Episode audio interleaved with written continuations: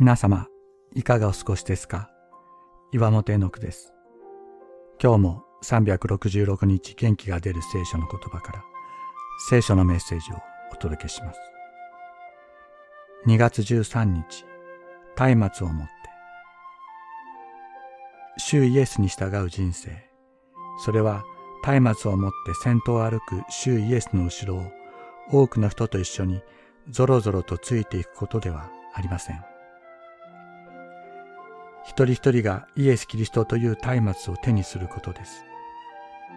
この世の暗闇を歩く私たちにイエス・キリストという松明を与えてくださるのが主イエスです。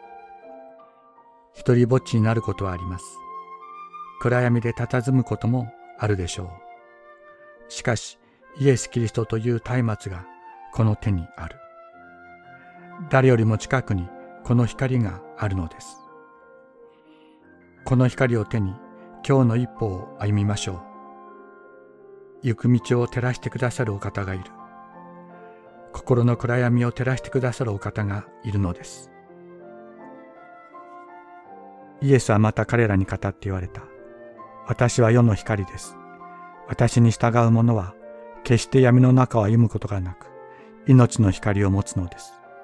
ヨハネの福音書8章12節